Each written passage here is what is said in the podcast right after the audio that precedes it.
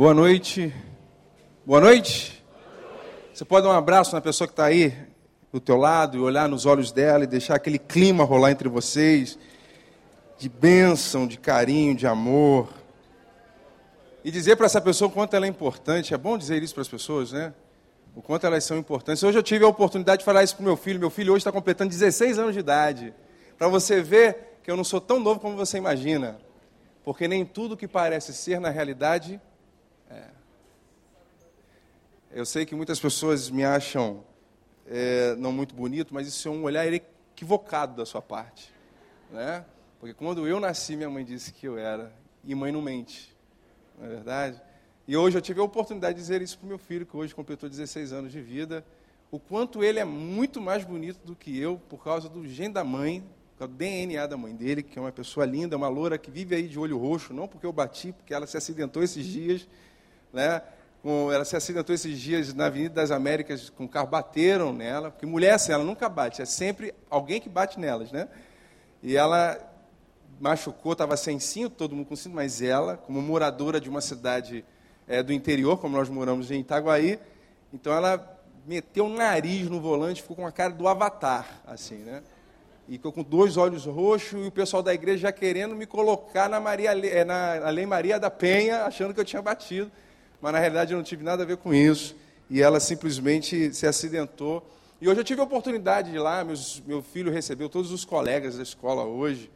E eu lá tive que fazer um churrasco muito rápido, não sou bom disso. Né, de fazer churrasco, montei a cama elástica e todo mundo pôde é, curtir. E eu vim para cá. Meu carro está na Real Veículos e hoje eu tirei onda. Deus me deu o privilégio de vir para essa igreja num Volvo coletivo.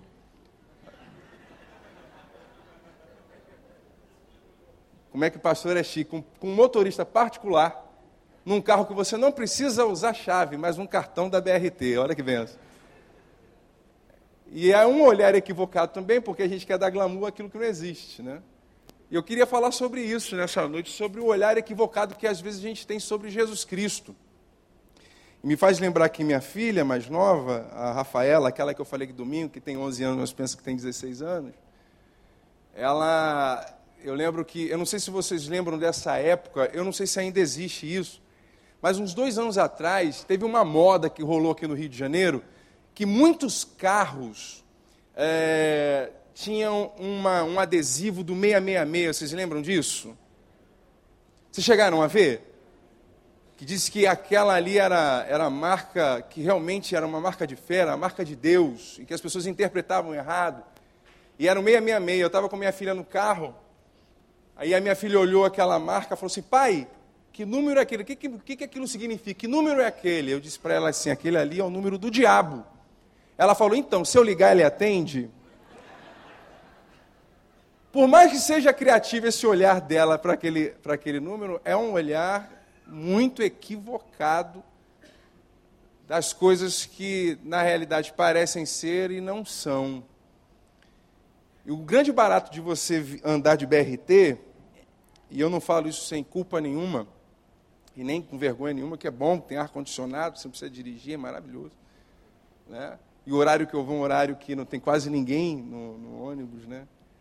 Ah, é, são as pessoas que a gente encontra no, no, no ônibus coletivo. É muito interessante. Eu estava vindo para cá e eu vi três crentes conversando, três mulheres conversando e eram crentes.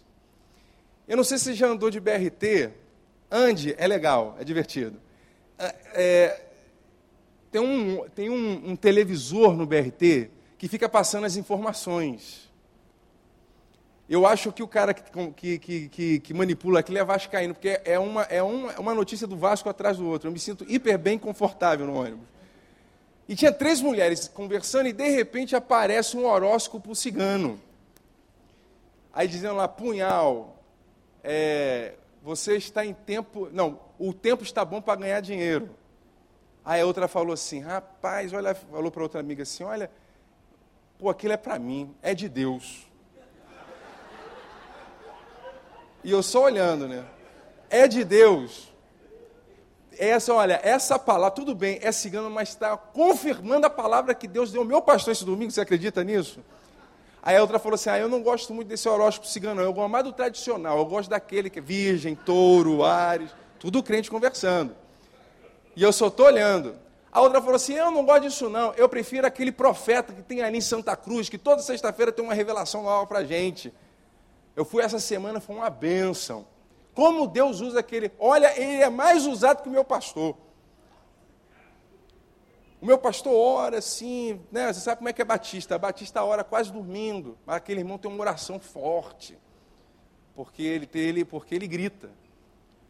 E eu fiquei olhando e falei assim: meu Deus, que visão equivocada que essas pessoas têm de Jesus Cristo. E como essa semana, é, esse mês a gente está no tema o discípulo e sua saúde emocional, uma visão equivocada a respeito de Jesus pode tornar você refém de pessoas que usam o Evangelho para ganhar dinheiro. Uma visão equivocada a respeito de Jesus pode tornar você escravo de uma profecia mentirosa da maioria dos pregadores que estão na televisão. E que o Papa, que eu achei incrível, teve um discurso que muito pastor evangélico eu não vejo ter na televisão. Entra em crise. O camarada falando de simplicidade e os pastores falando em ganhar mais dinheiro e vendendo, de, e vendendo bênção, 900 reais, pechincha. Falei, alguma coisa aí está errada. Um olhar equivocado pode tornar você escravo de heresias que vão fazer mal à sua vida e vão afastar não só você do verdadeiro amor de Cristo, mas de toda a sua família. Isso é tão real que eu conheço pessoas que amam a Deus, mas se recusam a entrar numa igreja porque já não acreditam mais na instituição. E é sobre isso que eu queria falar com você, e, e tem um texto na Bíblia e que mostra alguns equívocos dos discípulos do Senhor. Eu queria que você abrisse sua Bíblia em Marcos, no capítulo 4, do versículo 35 ao 41, e eu queria compartilhar com vocês os perigos de uma visão equivocada sobre Jesus na esperança de que você aprenda a olhar além daquilo que você está vendo. Porque nós precisamos pedir ao Senhor, Marcos capítulo 4, versículo 35 a 41, nós precisamos pedir ao Senhor sensibilidade no nosso coração para que possamos olhar além daquilo que os nossos olhos podem ver. E isso vai trazer consequências terríveis um equívoco vai trazer e pode trazer consequências terríveis à nossa vida emocional, à nossa vida espiritual. E diz assim o texto: Naquele dia, ao anoitecer, disse ele aos seus discípulos: Vamos para o outro lado. Deixando a multidão, eles o levaram no barco, assim como estava. Outros barcos, capítulo 4, 35 a 41. Outros barcos também o acompanhavam. Levantou-se um forte vendaval e as ondas se lançavam sobre o barco, de forma que este ia enchendo de água. Jesus estava na popa, dormindo com a cabeça sobre um travesseiro. Os discípulos o acordaram e clamaram: Mestre, não te importa que morramos? Ele se levantou, repreendeu o vento e disse ao mar: Aquiete-se, acalme-se. O vento se aquietou e fez completa bonança. Então perguntou aos seus discípulos: Por que vocês estão com tanto medo? Ainda não têm fé? Eles estavam apavorados e perguntavam uns aos outros: Quem é este que até o vento e o mar lhe obedecem? Amém? Essa fala dos discípulos revela um grande equívoco. Eles eram homens, ainda não eram convertidos. E eu já vi pessoas pegando esse texto e essa frase equivocada dos discípulos e fazer um sermão e o pior é quando o cara pega um sermão e faz de um sermão, de uma palavra equivocada, de um grupo de pessoas e prega em cima daquilo ali. O povo também, que não tem muito discernimento, começa a dar glória, aleluia. E eu já percebi que o povo às vezes responde não porque o pregador tem poder, mas é porque o pregador tem uma performance bacana. Aquela performance emocionante, sabe? Aquele pregador que fala, ele arrebata multidões, mas a gente às vezes confunde talento de performance com unção. Unção não tem nada a ver com performance. Já vi pregadores que nem se mexiam e falavam devagar e todo o povo recebia o poder de Deus. E também já vi pregadores que esbravejam, são engraçadinhos, são cômicos, são carismáticos, mas que pregam apenas palha. O povo ri se diverte, mas sai da igreja vazia, assim como entrou vazio também. Repara no texto e, e você vai ver, eu gostaria que você deixasse sua Bíblia aberta aí, que acontecem duas coisas muito interessantes nesse texto.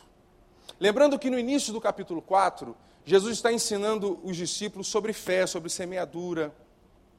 E me parece que os discípulos não ouviram e não entenderam absolutamente nada daquilo que Jesus estava pregando. A Bíblia diz que Jesus entrou no barco e na travessia, no meio do caminho houve uma tempestade. E essa tempestade era muito forte, a água e o perigo era iminente. E nós vemos nesse texto duas reações. Reação 1, um, a reação dos discípulos. A Bíblia diz que os discípulos, naquele momento de perigo, eles começam a ficar desesperados e esquecem tudo que Jesus tinha falado no início da manhã lá na praia, quando ele estava pregando. Jesus estava falando sobre fé. Jesus estava falando que um semeador saiu para semear e uma semente caiu sobre a, entre pedregulhos e de repente aquela, aquela, aquela semente ela não conseguiu ter é, raiz em si mesmo e ela morreu. E depois ele vem explicando que aquilo ali significava aquelas pessoas que recebiam a palavra de Deus com muita alegria, mas na hora da adversidade, da tempestade, essas pessoas abandonavam a fé. Jesus tinha acabado de ensinar isso de manhã, à noitezinha, os discípulos depois de ter ouvido aquela palavra de Deus, não viveram aquilo que eles estavam ouvindo. Essa era a reação dos discípulos. Reação de Jesus Cristo: dormindo, descansando, entendendo que a tempestade não era problema dele, entendendo que a, a tempestade não era problema dele, mas era problema de quem, irmãos? De Deus. Coloca uma coisa na sua cabeça: as adversidades da vida não são problema seu. A tempestade que assola a nossa vida não é problema nosso, é problema de Deus. Deus resolve a nossa tempestade, amém? E o que, que a gente faz? Você agarra no travesseiro e faz o quê? E dorme. E descansa. E espera. É interessante que todas as músicas que o Robson cantou hoje estavam falando sobre isso. O que, que é fé? é se desesperar quando a tempestade vem, achando que você tem algum poder para acabar a tempestade. Você não tem poder nenhum para acalmar a tempestade. Esse poder pertence ao Senhor, amém? Amém? Olha para o irmão que está ao seu lado e fala assim: tira o seu cavalo da chuva. O poder não é, o poder não é teu.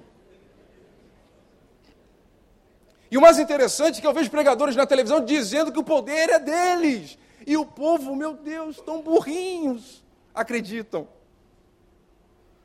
Ninguém tem poder em si mesmo a não ser o Senhor. O poder está nas mãos do Senhor, é do Senhor, e o meu problema é do Senhor, e o piano é do Senhor, e o fardo é com o Senhor, e o jugo é com o Senhor, a tempestade é com o Senhor. A minha responsabilidade é com o travesseiro. Que bênção, que graça, que evangelho maravilhoso, que me ensina que a tempestade não é problema meu, me ensina que o meu problema é pegar meu travesseiro e deitar no colo do Pai e descansar nele, porque Ele sabe quando é o tempo certo de pôr fim à tempestade da minha vida. Amém? É o travesseiro. Isso é fé. Isso é confiar em Deus. Mas aí os discípulos, que deveriam dizer: Meu Deus, quem é esse? Quem é esse que consegue manter a seriedade quando tudo está ruim? Vem com uma visão extremamente equivocada. Quem é esse que, que põe fim à tempestade? Rapaz, se esse cara põe fim à tempestade, acabou Roma aí, nós vamos, vamos, vamos tomar a, a, o poder de Roma, vamos tomar o governo de Roma, vamos dominar tudo, ahá, uhu. Vamos conquistar Roma. Acabou o governo de César, acabou, agora é a nossa vez. Sei que hoje é o meu dia. A profecia se cumpriu. Porque se esse cara tem poder para acalmar a natureza, esse cara não vai ter poder para reunir uma galera aí e a gente armado tomar o poder? Era assim que os discípulos pensavam. Ou não? Lembra de Pedro lá no Getsemane? Quando o bicho estava pegando, quando a polícia da sinagoga chegou lá no Getsemane para prender Jesus e todo mundo fugiu, o que que Pedro fez? Pegou a espada e falou: "É agora, vamos tomar o poder". E Jesus falou: "Você não entendeu absolutamente nada. Pedro, a sua visão ainda continua equivocada, porque a visão equivocada é você interpretar aquilo que você está vendo totalmente errado, é você dar um outro sentido àquilo que você está vendo.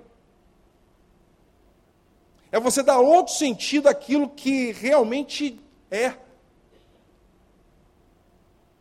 Outro equívoco, a mãe de Tiago e João chegou perto de Jesus e falou assim: ó, quando tu estabelecer o teu reino aí, quando tu criar o teu movimento e tomar o poder de Roma, que um filho meu fique à sua destra e o outro fique à sua esquerda.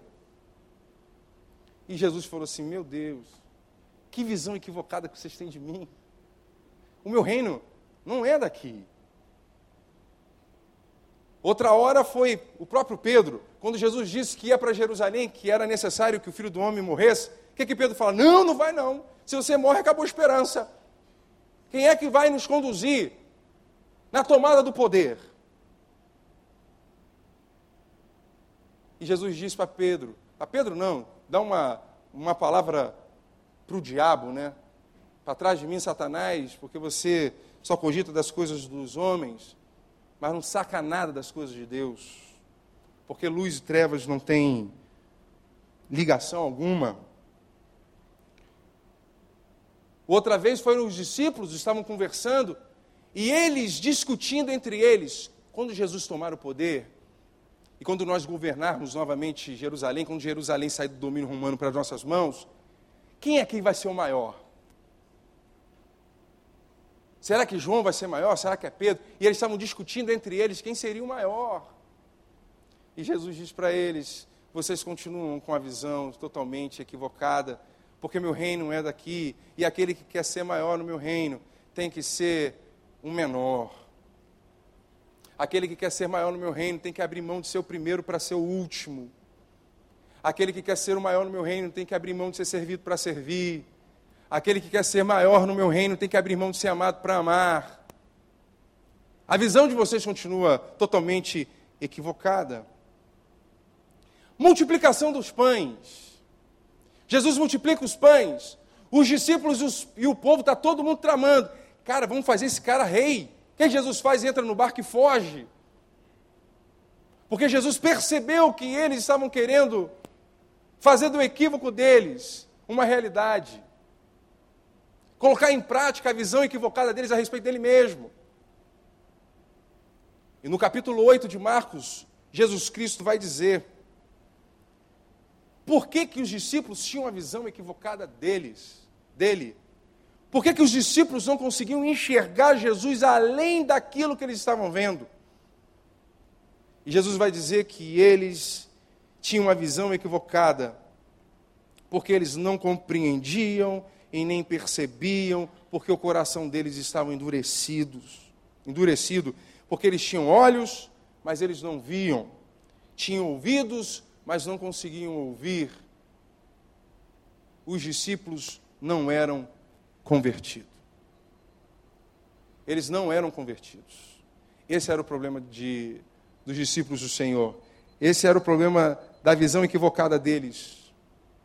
E tem muita gente dentro da igreja que tem uma visão equivocada de Jesus, das coisas de Deus, do reino de Deus, porque ainda não são pessoas convertidas. São pessoas ainda que sofrem a síndrome de Laodiceia. Precisam colocar nos seus olhos colírio para enxergar. Qual é a sua visão em relação a Jesus Cristo? É uma, é uma, é uma pergunta, parece simples, mas ela é muito importante. Porque diz o texto que os discípulos andavam com Jesus, mas não conheciam Jesus. Na última reunião que Jesus teve com os discípulos, e Jesus falando: Ó, está na hora de eu ir embora, eu vou para a casa do meu pai, vou preparar lugar para vocês. E os discípulos, e um dos discípulos disse para Jesus: Mas para onde nós vamos? Há três anos Jesus pregava, dizendo, ensinando a eles para onde eles iam, mas eles não entenderam absolutamente nada. E eles perguntam para Jesus: Para onde nós vamos? Ai Deus, para o céu. Ah, para o céu. Para o meu reino, que não tem nada a ver com esse aqui. E aí um outro discípulo, ainda com a visão ainda mais equivocada a respeito de Jesus, pergunta a Jesus: Mas qual é o caminho? Se nós vamos, qual é esse caminho? E os caras andaram com o caminho durante três anos e não conseguiam enxergar Jesus, o caminho. Jesus disse para eles: Eu sou o caminho, a verdade e a vida. E o último equívoco foi quando o terceiro discípulo pergunta para Jesus, quando Jesus disse que ele veio para mostrar o Pai, para revelar o amor do Pai, e aí o discípulo diz: Senhor, mostra-me o Pai. E ele diz: Poxa, eu ando há tanto tempo com vocês e vocês ainda não me conhecem. Existem pessoas que estão na igreja, andam com o pessoal da igreja, anda com Deus, mas ainda não conhece a Deus. Isso é possível? É. O texto diz que é. Os discípulos andavam com Jesus, mas não conheciam Jesus. Eram discípulos do Mestre, mas não eram iguais ao Mestre. Era só na aparência. Lembra quando Pedro foi preso? Aliás, quando Jesus foi preso e as pessoas começaram a, a, a, a pressionar Pedro: você anda igual, você se veste igual. Era tudo externo, né? Pedro andava igual a Jesus, Pedro se vestia igual a Jesus, Pedro falava igual a Jesus, mas Pedro não era nada parecido com Jesus. Existem pessoas que estão dentro da igreja, que falam de Jesus, que pregam, até ensinam, mas que não tem nada a ver com Jesus. Porque ainda tem uma visão equivocada a respeito de Jesus. Os discípulos ouviam ensinamentos de Deus, mas não aprendiam. Eles ainda não eram convertidos. Irmãos, eu quero falar uma verdade para vocês. É possível uma pessoa trabalhar para Deus, estar entre o povo de Deus, falar de Deus, cantar sobre Deus e até ensinar sobre Deus, e mesmo assim estar muito longe de Deus. Isso já aconteceu comigo. No ano de 2011, eu trabalhava para Deus, eu ensinava sobre Deus, eu cantava sobre Deus, mas eu estava longe de Deus aqui dentro. Existem pessoas que estão debandando de Deus dentro da igreja. Porque nem todo mundo que vem em todos os cultos são comprometidos. Nem todos os dizimistas são comprometidos. Essa é uma realidade que a gente não gosta de ver e nem de admitir, mas que é uma verdade. E a gente precisa tirar a poeirinha debaixo do tapete e arrumar a casa e trazer à luz aquilo que está errado, para que o Senhor faça um conserto, para que o seu Espírito possa repousar entre nós e nós experimentarmos o avivamento que tanto nós esperamos do Senhor. Isso aconteceu comigo. E eu já era pastor. E as pessoas pensam que pastor não erra, hein? E as pessoas pensam que pastor também não se desvia. E as pessoas pensam que o pastor também ele é infalível. Querido, eu não sou papa, eu sou pastor. Pastor é falível, porque é ser humano. Em 2011 eu me vi assim, igualzinho os discípulos do Senhor. E eu falei com o Senhor, eu preciso regressar Está ruim demais ficar longe de Deus. Está ruim demais falar do amor de Deus e todo mundo sentir o poder de Deus, menos eu. Está ruim demais eu cantar sobre a palavra, sobre o amor de Deus e ver todo mundo chorando, mas eu não chorava mais. Era bom demais, aliás, era horrível demais ver todo mundo sendo abençoado e eu sendo um instrumento de bênção na vida de uma outra pessoa, mas eu mesmo não sentia aquilo que as pessoas estavam sentindo. Que inveja eu sentia. E Deus falou, cara, volta ao primeiro amor. Volta. Abre os seus olhos e enxerga novamente. Eu não tenho vergonha nenhuma de dizer isso para vocês, o que eu estou dizendo agora, sabe por quê? Porque eu não sou perfeito. Não pense isso de mim, porque eu não sou. Eu erro a beça. Assim como você. Mas nós temos que pedir ao Senhor para que o Senhor abra os olhos do nosso coração para que a gente possa enxergar. Amém? É por causa dessa visão dos discípulos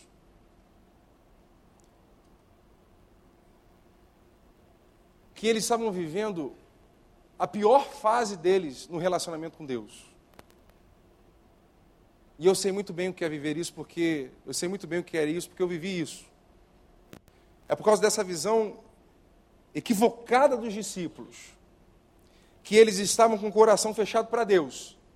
Mas olha só que coisa intrigante. Eles estavam com o coração fechado para Deus, mas abertos para um milagre. Existem pessoas que estão com o coração fechado para Deus, mas estão com o coração aberto para os milagres. Isso é uma visão equivocada. Isso é extremamente incoerente. É por isso que existe um fenômeno de igrejas que só pregam sobre milagre estarem lotadas. De pessoas que estão em busca de milagres, em busca do sobrenatural, em busca daquilo que é pirotécnico, daquilo que é impressionante, daquilo que nos deixa atônitos, daquilo que nos surpreende, mas sem ter compromisso com Deus. Ah, ter compromisso com Deus dá muito trabalho. E lota as igrejas para enriquecimento só de quem prega. O texto diz que eles se surpreenderam. Presta bem atenção. O texto diz que eles se surpreenderam apenas com a fé que põe fim, que põe fim à tempestade, mas não com a fé que deu serenidade a Jesus em meio à tempestade. Eu vou repetir. Eles ficaram surpresos e se surpreenderam apenas com a fé que põe fim à tempestade, mas não com a fé que Deus deu, a serenidade que Deus deu a Jesus em meio à tempestade. A tempestade ela não pode ser temida. Quando Jesus diz para os discípulos, vocês estão temendo o quê? A tempestade não é para ser temer, é a tempestade que faz a gente crescer, cara.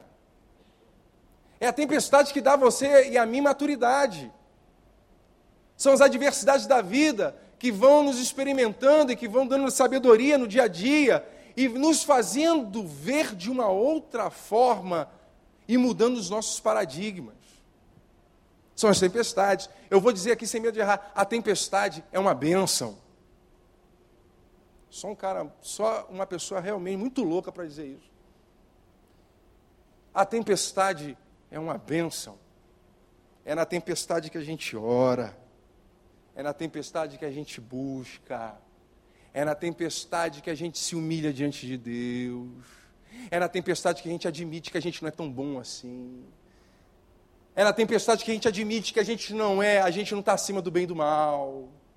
É na tempestade que a gente percebe que os anos de experiência, naquele caso específico, não serviram para nada e que agora eu vou ter que depender de Deus. É na tempestade que eu sou obrigado a baixar minha bola e falar: Senhor, me ajuda porque eu não sei nada. É na tempestade que o Senhor nos humilha, e a Bíblia diz que quando nós somos humilhados, o Senhor exalta. É na tempestade. A tempestade é uma bênção. O certo era todo crente ficar correndo atrás de uma. Porque o melhor lugar para o crente estar é na tempestade. Quando ele sai, ele faz tudo errado. Quando ele sai da tempestade, ele bota tudo a perder. Quando ele sai da tempestade, ele começa a achar que ele saiu de lá. Foi a força dele que fez ele sair de lá. Irmão, em nome de Jesus, haja muita tempestade para vocês aqui nessa noite. Profetizo na vida de vocês. E você vai ver o quanto você vai crescer. Talvez você possa achar que é uma grande besteira que eu esteja falando, mas isso não me importa, porque eu não tenho pretensão de te convencer, porque eu não posso convencer ninguém, porque se eu tentasse convencer você, eu estaria aqui faz... usando a palavra de Deus para te manipular. Mas quem convence é o Espírito Santo de Deus. E eu não estou aqui para manipular você, não preciso disso. Eu sou pastor de um grupinho pequenininho, pobrezinho, que nasceu em Belém, que está aqui, pequenininho, que nem começou ainda.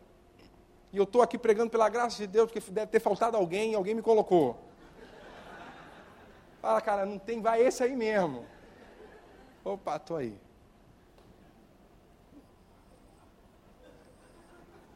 É, irmãos. É uma visão equivocada também. A gente tem que entender, para a gente conseguir distinguir e optar entre a fé que põe o fim à tempestade e entre a fé que dá serenidade em meio à tempestade, nós precisamos entender a tempestade.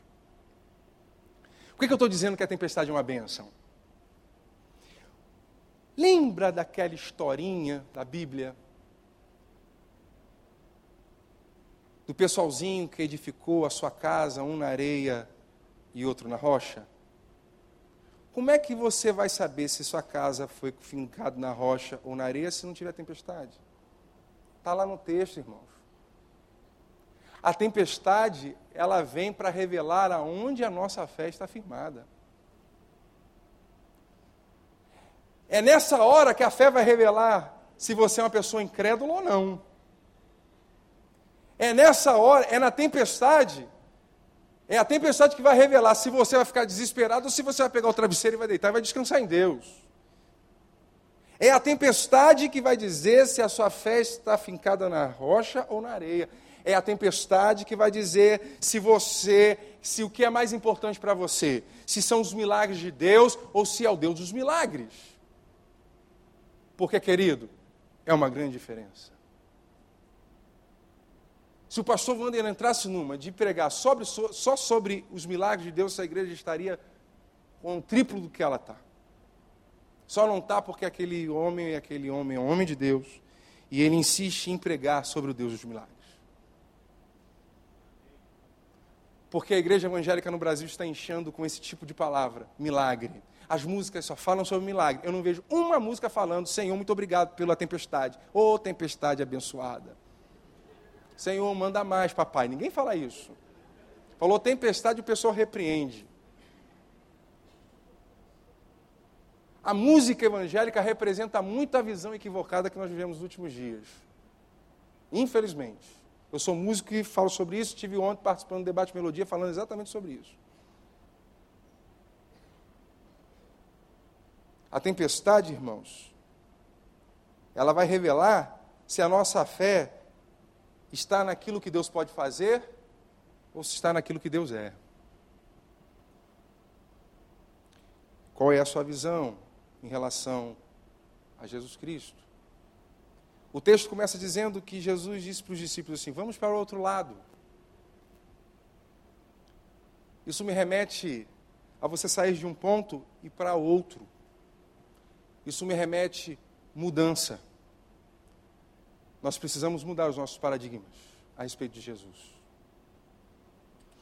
E deixa eu dar um conselho a você: para de ficar ouvindo esses pregadores na televisão. É melhor ver novela. Porque é a mesma imoralidade. Ouve teu pastor Vander. O baixinho é diferente. O que não dá para você estar tá ouvindo o pastor Wander, e aí você ouve da televisão, aí você vai lá no outro lado da igreja, no lado de lá, e vai no profeta na terça-feira, na profetisa na quinta, achando que as coisas vão mudar na sua vida, porque nenhum profeta pode mudar na sua vida, só quem pode mudar a sua vida é a partir da sua atitude em Cristo Jesus. Não há poder nos homens, há poder no Senhor. Vou repetir: não há poder nos homens, há poder no Senhor. Não busque homens. Homens não têm resposta para a sua vida, mas o Senhor tem. No desespero, não busque achando que homem algum vai dar a solução para o seu problema. Pegue o seu travesseiro e descansa no Senhor. E o vendaval é por conta de Deus. Vai passar. Para de ficar correndo atrás de quem pode solucionar você. Essa pessoa mora dentro de você. Só você enxergar. Eu gosto de uma canção, e essa canção ela vai terminar hoje essa reflexão dizendo que é meu, somente meu, todo o trabalho. E o teu trabalho é descansar em mim. A tempestade é comigo, o travesseiro é com você. Assim diz o Senhor dos Exércitos. Minha oração hoje não é para Deus por fim nas suas tempestades. Desculpa. Mas é para que o Senhor te dê serenidade no meio dela. A minha oração hoje não é que você dê glória a Deus depois que você passar a tempestade, mas que o Senhor te ensine a dar glória a Ele lá dentro da tempestade. Eu lembro de um irmãozinho lá da igreja do meu pai, pentecostal beça. Toda vez que eu estava com problema, ele dizia assim: meu irmão, dá glória a Deus que passa. Dá glória a Deus que passa. A gente está habituado a dar glória a Deus quando tudo passa. Não, é nesse momento que você tem que dar glória a Deus. É no meio da tempestade que você tem que agradecer a Deus, porque o melhor lugar para se estar é onde você está nesse momento. O lugar mais seguro da terra sem Deus é o lugar mais perigoso. E o lugar mais perigoso da terra com Deus é o lugar mais seguro. Se você está vivendo a tua tempestade e Deus está contigo no barco, então é o lugar mais seguro que você pode estar. Não tema. Creia. Descanse. Descanse no Senhor. O Senhor está te fazendo crescer. O Senhor está tirando as escamas dos seus olhos para que você possa enxergar o Jesus que talvez você ainda não enxergou. Um Jesus que não vai te impedir e nem vai te proteger das tempestades, mas que Ele vai passar junto contigo. Eu parei de orar, Senhor, me livre de todo mal. Isso é uma oração mentirosa. Todo mal não tem mal que eu passo junto com Jesus. Já reparou umas orações tão heréticas que a gente faz? Senhor, me livra de todo mal. Não, todo mal ele não vai te livrar. Existem coisas que Deus não vai nos livrar porque Ele quer nos ver crescer e louvado seja o nome do Senhor. O não livramento de Deus é um livramento, você sabia disso? Aprenda, meu irmão, na cartilha do Senhor, que o não livramento do Senhor em determinadas situações é livramento do Senhor. Talvez hoje você não consiga enxergar, mas o Senhor vai revelar você lá na frente. Amém? Eu queria que você ficasse de pé nesse momento. E queria orar com você.